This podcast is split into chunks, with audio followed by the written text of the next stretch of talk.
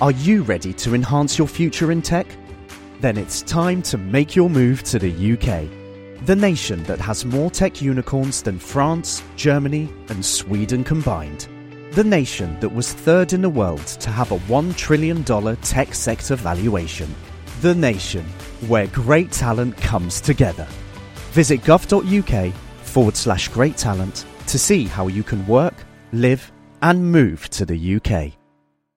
Hey, I'm Ryan Reynolds. At Mint Mobile, we like to do the opposite of what Big Wireless does. They charge you a lot, we charge you a little. So naturally, when they announced they'd be raising their prices due to inflation, we decided to deflate our prices due to not hating you.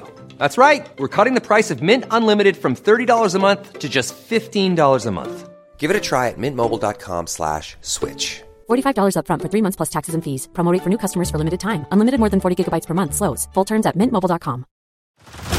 Head over to Hulu this March, where our new shows and movies will keep you streaming all month long. Catch the award winning movie Poor Things, starring Emma Stone, Mark Ruffalo, and Willem Dafoe.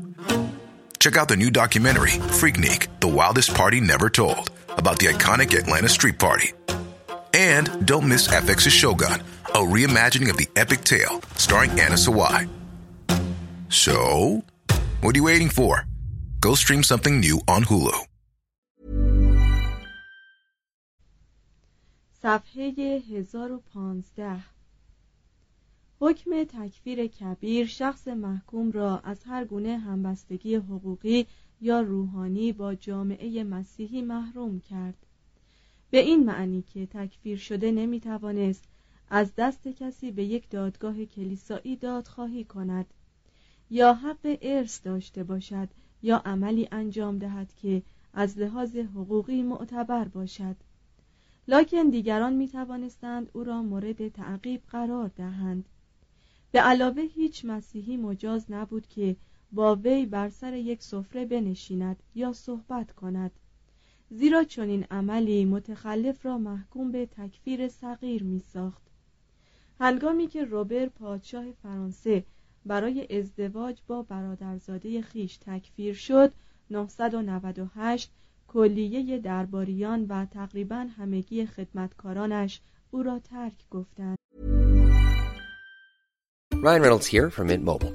With the price of just about everything going up during inflation, we thought we'd bring our prices down. So to help us, we brought in a reverse auctioneer, which is apparently a thing. Mint Mobile unlimited premium wireless. Ready to get 30, 30, bit to get 30, bit to get 20, 20, 20, bit to get 20, 20, bit to get 15, 15, 15, 15 just 15 bucks a month. So, Give it a try at mintmobile.com slash switch. $45 upfront for three months plus taxes and fees. Promo rate for new customers for limited time. Unlimited more than 40 gigabytes per month. Slows. Full terms at mintmobile.com.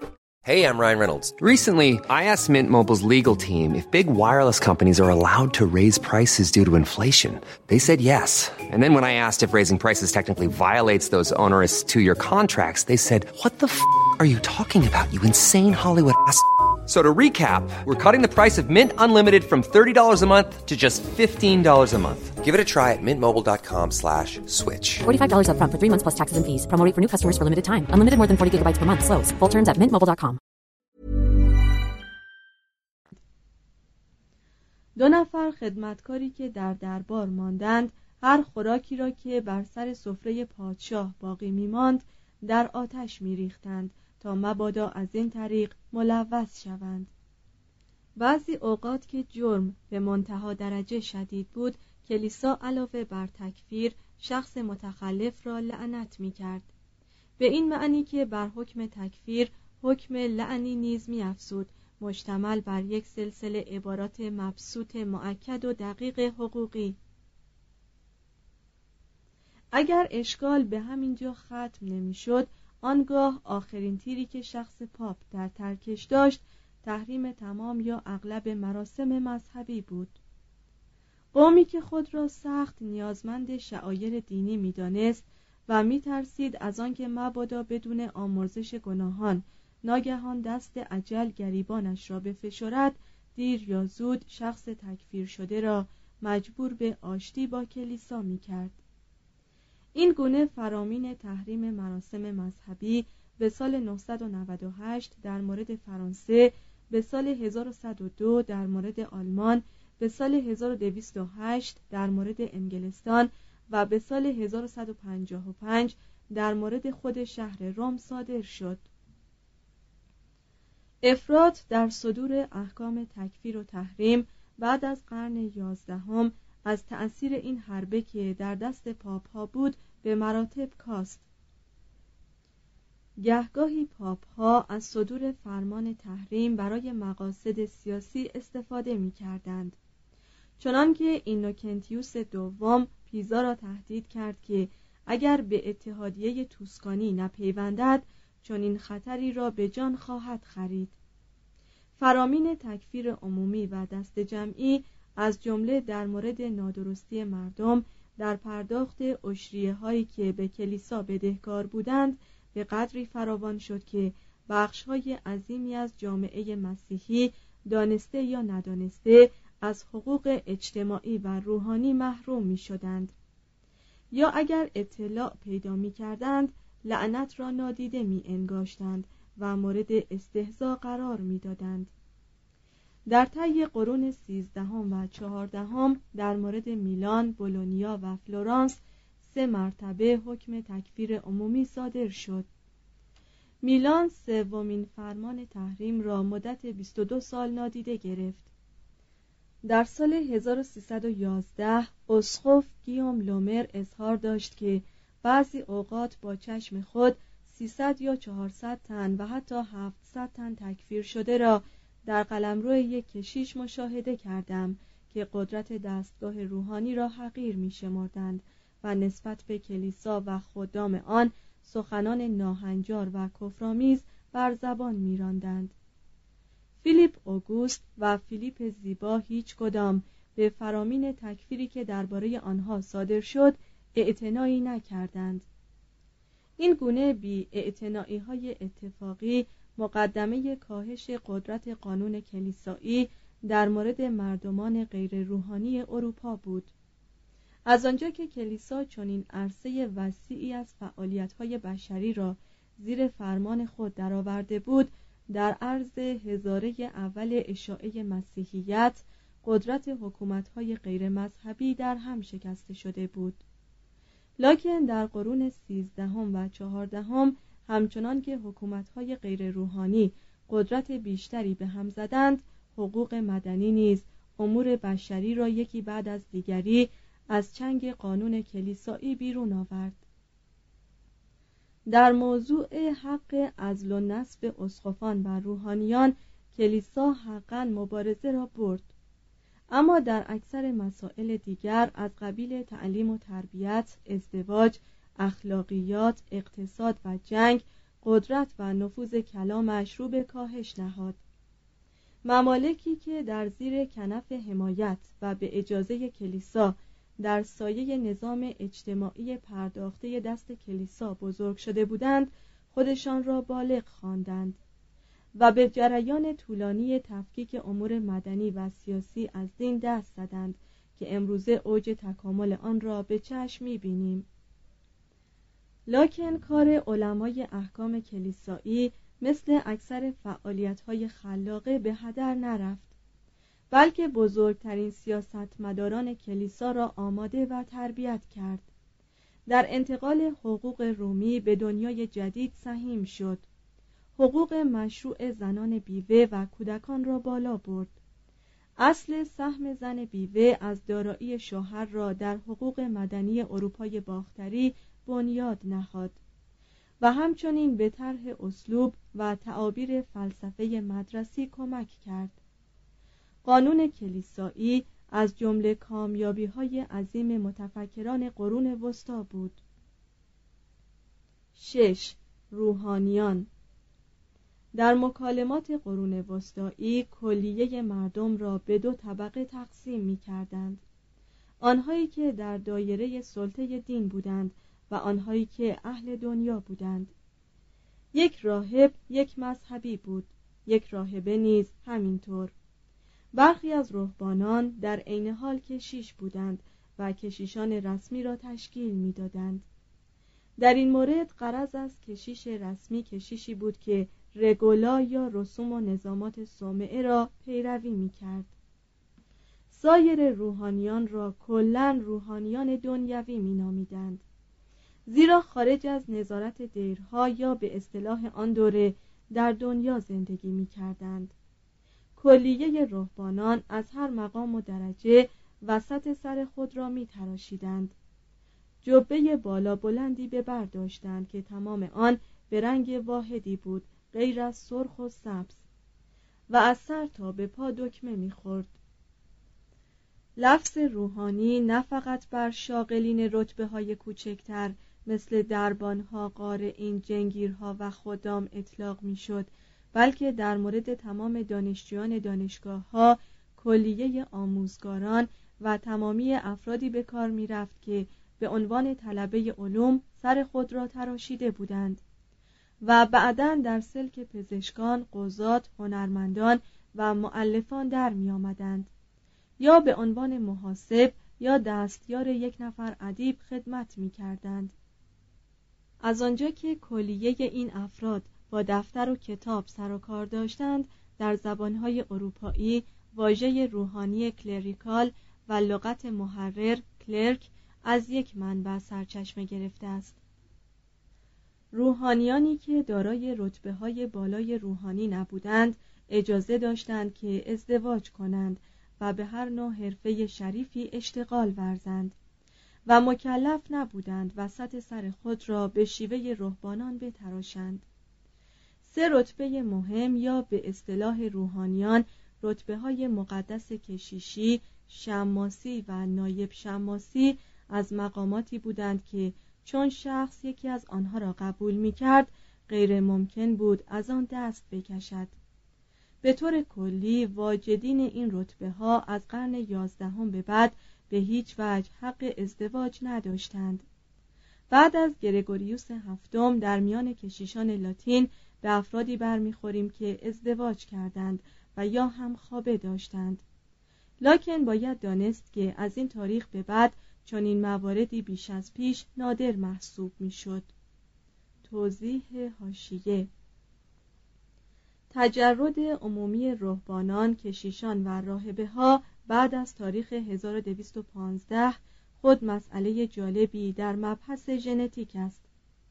احتمال دارد که به واسطه مجرد ماندن عده بسیار زیادی از این گونه مردان و زنان قویبانیه اروپا تا حدودی از لحاظ زیست شناسی زیان دیده باشد لکن بر ما معلوم نیست که استعدادهای فوقالعاده سرشار بشری تا چه اندازه تابع عامل موروسی هستند از این گونه فرضیات صرف که بگذریم متوجه می‌شویم که بر اثر ورود عده بیشماری به حلقه کشیشان و رهبانان یعنی قطع رابطه با بنیاد ازدواج عدم توازنی میان تعداد مردان و زنان طبقه روحانی جامعه پدید آمد. به علت آنکه های تجارتی و امثال آن های صلیبی و مبارزات عادی و ها و دیگر بلاها و ها میزان مرگ و میر مردان را نسبت به زنان بالا برد. چند درصد قابل ملاحظه ای از زنان یا بیشوهر ماندند و یا به دام روابط نامشروع در افتادند. کلیسا زنان شایسته ای را که مایل به ورود در صومعه راهبه ها بودند با آغوش باز میپذیرفت. لکن عده کشیشان و رهبانان به مراتب از عده این گونه زنان بیشتر بود.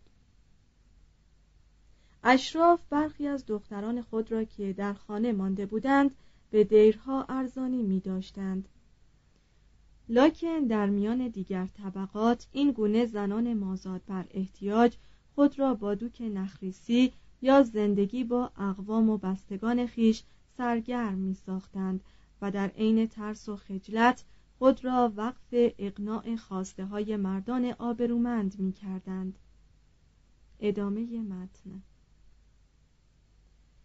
کشیشی که امور روحانی حوزه را بر عهده داشت ناگزیر بود خود را با لذات روحانی قانع سازد از آنجا که طبیعتا حوزه قلمرو یک کشیش و همچنین یک روستای خاوندی یا یک دهکده هر دو دارای حدود واحدی بودند به همین سبب شخص کشیش را قاعدتا خاوند یا مالک آبادی با جلب نظر و توفیق اسقف به کار می گماشت. کمتر اتفاق می افتاد که کشیش یک نفر آدم فاضل متبهر باشد. زیرا در آن دوره فرا گرفتن تعلیمات عالی کاری پرخرج و کتاب کمیاب بود. برای یک کشیش همینقدر کفایت می کرد که از عهده خواندن دعاها و کتاب راهنمای فرایز و اجرای شعایر دینی براید و کار عبادت و امور خیریه حوزه خیش را اداره کند. در بسیاری موارد کشیش در واقع یک نایب کشیش بود که مباشر امور مذهبی حوزه او را اجیر می کرد تا در برابر یک چهارم درآمد حاصله از حوزه روحانی محل امور مذهبی آنجا را اداره کند. به این ترتیب مباشر امور مذهبی حوزه ممکن بود از چهار یا پنج حوزه مختلف صاحب آیدی باشد و حالان که کشیش یک محل در عین فقر و فاقه زندگی کند. و از طریق گرفتن هزینه محراب هنگام غسل تعمید عقد ازدواج کفن و دفن آین قداس برای مردگان روزگار بگذراند. در این منازعه طبقاتی میان روحانیان گاهی کشیش جانب مستمندان را می گرفت همچنان که در مورد جانبال اتفاق افتاد. اصول اخلاقی وی با کشیش عصر جدید طرف قیاس نبود. زیرا بر اثر رقابت شدید میان ادیان و مذاهب اینک شخص کشیش مجبور است اخلاقیات را به نهایت درجه رعایت کند. با این همه به طور کلی وی در عین عطوفت و شکیبایی و به پیروی از ندای وجدان وظایفش را انجام می‌داد. به عیادت بیماران می‌رفت. مردمان مصیبت دیده را تسلی می‌داد. به تعلیم و تربیت جوانان می پرداخت دعاها را جویده جویده تلاوت می کرد و مردمی خشن و شهوت پرست را رام و پیرو اصول اخلاقی می ساخت بسیاری از کشیشان این دوره در نظر شقی ترین مخالفانشان گل سرسبد مردم روی زمین بودند. لکی تاریخ نویسی که خود اعتقادی به ادیان نداشت چنین نوشت. هیچ جماعتی از مردان نیامده است که اینسان بیریا و بیشایبه با شوری خالی از دنیا دوستی بدون هیچ گونه منافع شخصی عزیزترین جیفه های دنیوی را فدای وظیفه کرده و با شجاعتی بیپروا هر نوع رنج و سختی و حتی مرگ را برخیشتن هموار کرده باشد Head over to Hulu this March, where our new shows and movies will keep you streaming all month long. Catch the award winning movie Poor Things, starring Emma Stone, Mark Ruffalo, and Willem Dafoe. Check out the new documentary, Freaknik The Wildest Party Never Told, about the iconic Atlanta Street Party. And don't miss FX's Shogun, a reimagining of the epic tale, starring Anna Sawai. So, what are you waiting for? Go stream something new on Hulu. دو مقام کشیشی و اسقفی از مقامات و درجات مقدس به شمار می رفتند. اسقف عبارت از کشیشی بود که وی را برای هماهنگ ساختن امور حوزه های متعددی که زیر نظر چندین نفر کشیش اداره می شدند و همه یک حوزه اسقفی را تشکیل می‌دادند انتخاب می کردند. از لحاظ اصولی و نظری یک اسقف را کشیشان و خود مردم برمیگزیدند معمولا قبل از گرگوریوس هفتم وی را شخص خواوند یا پادشاه معین می کرد بعد از سال 1215 کار انتخاب اسقف زیر نظر مجمع کشیشان کلیسای جامع و با همکاری پاپ صورت می گرفت. بسیاری از امور غیر روحانی و همچنین کارهای مذهبی را به شخص اسقف احاله می کردند و کار دادگاه مخصوص اسقف رسیدگی به پاره از دعاوی مدنی به علاوه تمام مرافعاتی بود که عموم کشیشان از هر درجه و مقام در آن زینف بودند. اسقف قدرت ازل و نصب کشیشان را داشت. لاکن از اختیارات اسقف در مورد رؤسای دیرها و اداره امور دیرها به تدریج کاسته می‌شد. زیرا پاپ ها که از قدرت اسقفان میترسیدند فرقه های مختلف صومعه نشین را مستقیما زیر نظر خود درآوردند. درآمد وی تا حدی از محل عواید حوزه های کشیشان وی و اکثر از املاکی تأمین می‌شد که منظم به حوزه اداره اسقف بود. بعضی اوقات وی زیادتر از آنچه از حوزه یک نفر کشیش می گرفت به همان حوزه برمیگرداند. نامزدهای مقام اسقفی معمولا موافقت می کردند که مبلغی برای تصدی به چنین مقامی بپردازند. ابتدا این گونه وجوهات در همه جا به پادشاهان و سپس به حضور پاپ ها تقدیم می شد و از آنجا که اسقفان در حکم حکام غیر مذهبی نیز بودند گاهی تسلیم ضعف نفس می شدند و خیشان خود را به مناسب پرمداخلی می گماشتند.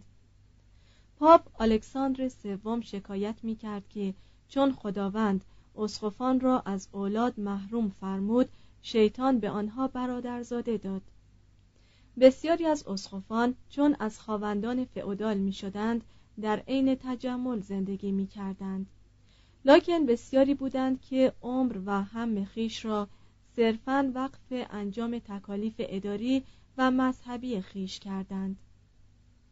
در رأس اسقفان یک ایالت سر اسقف یا متران قرار داشت. احضار یا ریاست بر یک شورای ایالتی کلیسا از اختیارات متران بود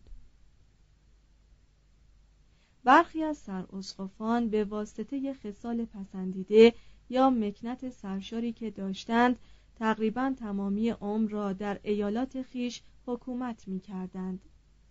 در آلمان سراسقفان هامبورگ، برمن، کلونی، تریر، ماینز، ماگدبورگ و سالزبورگ همگی از خواوندان مقتدر فئودال بودند که در چندین مورد امپراتوران آنها را برای صدر اعظمی اداره مملکت مشورت و نمایندگی مخصوص امپراتوری انتخاب کردند سر اسقفان رنس، روان و کنتربری نقش همانندی در فرانسه، نورماندی و انگلیس ایفا می کردند. پاره ای از اسقفان اعظم مثل اسقف اعظم تولدو، لیون، ناربون، رنس، کلونی و کنتربری به عالیترین مدارج روحانی رسیدند و در سراسر ناحیه خیش در کلیه مسائل دینی مرجع تقلید روحانیان شدند. هر چند وقت یک بار اسقفان شورایی تشکیل می‌دادند که به منزله حکومت منتخبی برای کلیسا بود. در قرون بعد این قبیل شوراها خود را برخوردار از اختیاراتی دانستند به مراتب بیش از اختیارات شخص پاپ. لکن در دوران مورد بحث مقارن با ظهور مقتدرترین پاپ ها هیچ کس در اروپای باختری نبود که منکر اختیارات مطلق دینی و روحانی خلیفه خدا بر روی زمین یعنی اسقف روم شود. افتضاحات قرن دهم با فضایل و محاسن افرادی چون لئو نهم و ایلدبراندو یا گرگوریوس هفتم جبران شده بود. در میان نوسانات و کشمکش های قرن دوازدهم رفته رفته قدرت دستگاه پاپی چنان گسترش یافته بود که اینوکنتیوس سوم ادعا می کرد که باید تمامی جهان زیر نگین خلیفه روحانی روم باشد. پادشاهان و امپراتوران رکاب خادم سفید پوش خدام خدا را به احترام نگاه می داشتند و پای وی را می بوسیدند. اکنون نیل به کرسی پاپی بالاترین هدف بلند پروازی بشر شده بود عالیترین اقلای عهد در سختگیرترین مکاتب الهیات و حقوق برای تحصیل مقامی در سلسله مراتب کلیسا کوشش می کردند و آنهایی که به مقامات عالیه نایل می شدند مردان با کیاست و شجاعی بودند که از تکلیف خطیر اداره یک قاره حراسی به دل راه نمی‌دادند. اجرای خط هایی که زیر نظر این گونه افراد و مشاوران آنها شکل میپذیرفت به هیچ وجه با مرگ خود آنها راکد نمی ماند. آنچه گرگوریوس هفتم ناتمام گذاشت اینوکنتیوس سوم تکمیل کرد مبارزاتی را که اینوکنتیوس سوم و گرگوریوس هفتم برای جلوگیری از محصور شدن دستگاه پاپی به وسیله امپراتوران آغاز کرده بودند اینوکنتیوس چهارم و الکساندر چهارم با پیروزی به پایان رسانیدند. از لحاظ نظری قدرت پاپ از آنجا ناشی می‌شد که جانشین حواریون و وارث اختیاراتی بود که مسیح به ایشان تفویض کرده بود. از این لحاظ حکومت کلیسا یک حکومت دینی بود. یک حکومت مردم بر اصل دین و به دست خلفای خدا بر زمین که در عالم مسیحیت به استثنای معیوبین دماغی و جسمانی جانیان محکوم افراد تکفیر شده و بردگان هر کسی حق داشت در سلک روحانیان وارد شود و در صورت لیاقت به مقام پاپی ارتقا یابد. مانند سیستم حکومتی در این مورد نیز شخص غنی برای فراهم آوردن مقدمات بالا رفتن از نردبان دراز سلسله مراتب عالیترین فرصتها را در اختیار داشت. لاکن در تحصیل مشاغل روحانی به روی همگان باز بود. اکثرا قریه بود که توفیق جوینده را مسلم می ساخت نه حسب و نسب. چندین تن از پاپ ها و صدها نفر از اسقف ها از میان خانواده های بی بزاعت برخواستند وارد شدن افراد تازه نفس از هر درجه و طبقه به میان سلسله مراتب دستگاه روحانی به طور مداوم قوه مدرکه کشیشان را پرورش داد. و سالیان سال تنها وسیله واقعی در تصدیق تصاوی ابنای بشر بود. توضیح هاشیه نقل از کتاب تاریخ اقتصادی و اجتماعی قرون وسطا تعلیف جیمز وستفال تامسن چاپ نیویورک 1928 صفحه 601 ولتر گفته است کلیسای کاتولیک رومی همواره از این مزیت برخوردار بوده است که برای کفایت اشخاص چیزی را قائل می شده است که سایر حکومتها فقط برای اصل و نسب منظور می داشتند. نقل از رساله در آداب و رسوم اخلاقی اروپا در مجموعه آثار ولتر چاپ نیویورک 1927 کتاب سیزدهم صفحه سی هیتلر در کتاب خود گفته است که این امر منشأ قدرت باور نکردنی و فوقالعاده افرادی است که در این بنیاد کهنسال مقام دارند. این خیلی عظیم عالی جنابان روحانی در پرتو جذب بیوقفه افرادی که از پایین ترین مدارج ملل نه فقط دلبستگی غریزی خیش را با دنیای احساسات خلق حفظ می کنند بلکه از این طریق مبالغی نیرو و قوه مؤثر در اختیار دارند که به این صورتش همواره فقط در میان توده های وسیع خلق وجود دارد. نقل از کتاب نبرد من چاپ نیویورک 1939 صفحه 643 ادامه متن.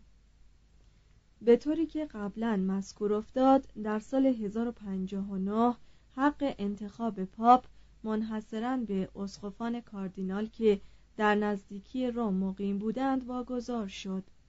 از آنجا که رفته رفته پاپ ای از افراد ملل مختلف را به مقام کاردینالی منصوب کرد جرگه آن هفتن کاردینال مبدل به یک مجمع مقدسی شد مرکب از هفتاد عضو که نشان اختصاصی هر یک از آنها کلاه سرخ و جبه ارغوانی بود و در سلسله مراتب روحانی درجه و مقام جدیدی پدید آمد که از لحاظ اهمیت بعد از مقام پاپ قرار داشت. شخص پاپ به دستیاری این گونه افراد و با دستگاه اداری مبسوطی مرکب از روحانیان و دیگر عمال و معمورانی که دربار پاپی یا دیوان مجریه و قضاییه وی را تشکیل می‌دادند بر یک امپراتوری روحانی حکومت می‌کرد که در قرن سیزدهم به اوج قدرت و عظمت خود رسیده بود. تشکیل یک شورای عمومی با حضور اسقفان از اختیارات انحصاری وی بود و قوانین مصوبه این شورا هیچ گونه منات اعتباری نبود مگر آنکه با فرمان پاپ توشیح شده باشد. پاپ در تفسیر تجدید نظر و تکمیل قانون کلیسایی و معافیت افراد از رعایت این قوانین مختار بود وی مرجع و محکمه استیناف کلیه تصمیماتی بود که از طرف محاکم اسقفی اتخاذ می شدند. تنها او بود که می توانست پاره گناهان کبیره را بیامرزد در مورد جرایم کبیره فرمان آمرزش صادر کند یا فردی را به مقام قدیسی ارتقاء دهد.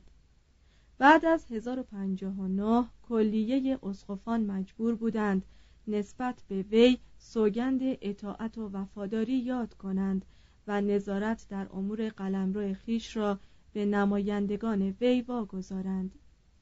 جزایری مثل ساردنی و سیسیل اقوامی مانند انگلیسی ها، مجارها و اسپانیایی ها وی را خواوند فعودال خیش می شناختند و به او باج می دادند. به مدد اسخفان، کشیشان و رهبانان هر گوشه ای از این قلمرو پهناور زیر نظر و فرمان پاپ قرار داشت این گونه افراد یک دستگاه اداری و سازمان جاسوسی عظیمی را تشکیل می‌دادند که هیچ دولتی قادر به ایجاد نظیر آن نبود. رفته رفته و با زیرکی حکومت روم در پرتو قدرت شگفت انگیز کلام دوباره در سراسر اروپا برقرار شد. هفت. دستگاه پاپی در اوج اقتدار 1085 تا 1294 تصادم میان کلیسا و حکومت بر سر ازل و نصب اسقفان با گرگوریوس هفتم و پیروزی ظاهری امپراتوری آلمان به پایان نرسید. بلکه مدت یک نسل در دوران زمامداری چند تن از پاپها ادامه یافت و با معاهده ورمز 1122 میان پاپ کالیکستوس دوم و امپراتور هانری پنجم کار به مصالحه کشید.